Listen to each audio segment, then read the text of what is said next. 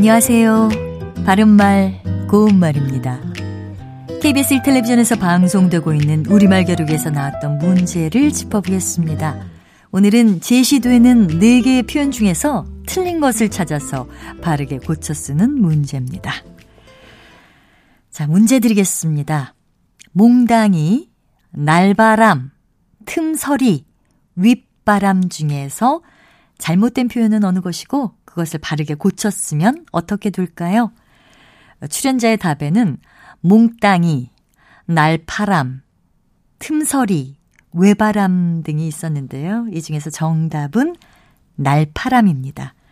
날파람은 기본적으로 빠르게 날아가는 결에 일어나는 바람을 뜻하는데요. 비유적으로 쓰이면 바람이 일 정도로 날쌘 움직임이나 등등한 기세를 이르기도 합니다.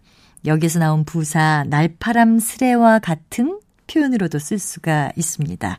이 말은 날파람이 일 정도로 행동이 매우 빠르고 민첩하게란 뜻입니다. 그리고 문제에 나왔던 몽당이는 뾰족한 끝이 많이 달아서 거의 못 쓸 정도가 된 물건이라는 뜻도 있고요. 노끈이나 실 따위를 공 모양으로 감은 뭉치란 뜻도 있습니다.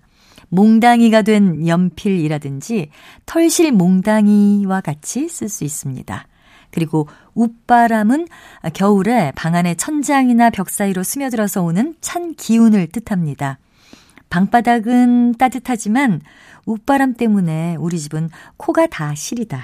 이렇게 말할 수 있습니다. 바른말 고운말 아나운서 변희영이었습니다.